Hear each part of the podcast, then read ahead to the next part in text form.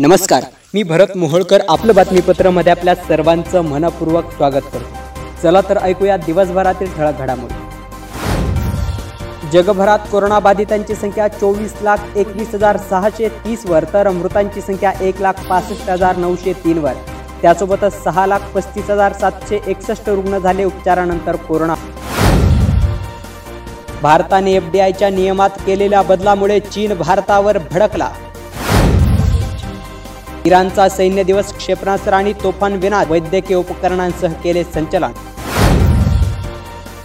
जगभरात चीन पडणार एकाकी अमेरिकेची भूमिका ठरणार निर्णायक.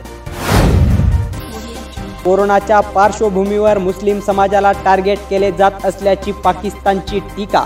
परंतु शेजारील देशांवर टीका करण्यापेक्षा पाकिस्तानने स्वतःच्या देशातील कोरोनाला आळा घालण्याकडे लक्ष द्यावे. भारताचे पाकिस्तानला खडेबोल देशातील कोरोनाबाधितांची संख्या सतरा हजार सहाशे पंधरावर तर पाचशे एकोणसाठ रुग्णांचा मृत्यू. त्यासोबतच दोन हजार आठशे चोपन्न रुग्ण झाले उपचारानंतर कोरोना. कोरोना जात धर्म पाहत नाही त्यामुळे कोरोनाचे आव्हान पेलण्यासाठी ऐक्य आणि बंधुत्व आवश्यक. त्यामुळे कठीण परिस्थितीला सामोरे जाण्यासाठी आपण सर्वांनी एकत्र काम केले पाहिजे असे पंतप्रधान नरेंद्र मोदी यांनी केले आवाहन. उपचारानंतर कोरोनामुक्त होणारे गोवा हे देशातले पहिले राज्य. गोव्याचे मुख्यमंत्री डॉक्टर प्रमोद सावंत यांनी पत्रकार परिषदेत दिली राज्यातील कोरोनाबाधितांची संख्या चार हजार चारशे त्र्याऐंशीवर तर मृतांची संख्या दोनशे तेवीसवर त्यासोबतच पाचशे सात रुग्ण झाले उपचारानंतर कोरोनामुक्त. आज निर्बंध शिथिल केल्याच्या पार्श्वभूमीवर सोशल डिस्टन्सिंगचे पालन न केल्यास पुन्हा एकदा निर्बंध कठोर करावे लागले मुख्यमंत्री उद्धव ठाकरे यांनी दिला इशारा. पालघर जिल्ह्यातील घटनेवरून विरोधक आक्रमक केली गृहमंत्र्यांच्या राजीनाम्याची मागणी. परंतु पालघर जिल्ह्यातील गडचिंचली येथील दोन साधूंची मॉब लिचिंग पद्धतीने हत्या घडलेल्या प्रकरणाला धार्मिक रंग देऊ नये मुख्यमंत्री उद्धव ठाकरे यांचे आवाहन. तसेच तेथील शंभर लोकांना अटक केली असल्याची माहितीही मुख्यमंत्री उद्धव ठाकरे यांनी जनतेशी संवाद साधताना दिली.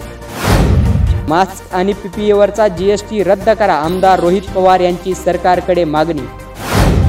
राज्यात वृत्तपत्र सुरू असले तरी घरोघरी जाऊन वितरित करण्याला राज्य सरकारने बंदी घातल्याने वृत्तपत्रे सुरक्षित आहेत असे जागतिक आरोग्य संघटनेचा दाखला देत विरोधी पक्षनेते देवेंद्र फडणवीस यांनी राज्य सरकारच्या निर्णयावर केली टीका.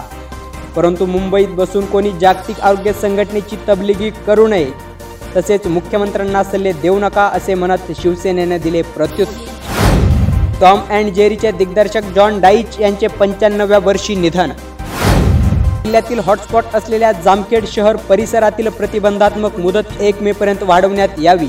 जिल्हाधिकारी राहुल द्विवेदी यांनी दिले आदेश. यासोबतच आपलं बातमीपत्र संपलं. पुन्हा भेटूया उद्या सायंकाळी सहा वाजता. तोपर्यंत नमस्कार.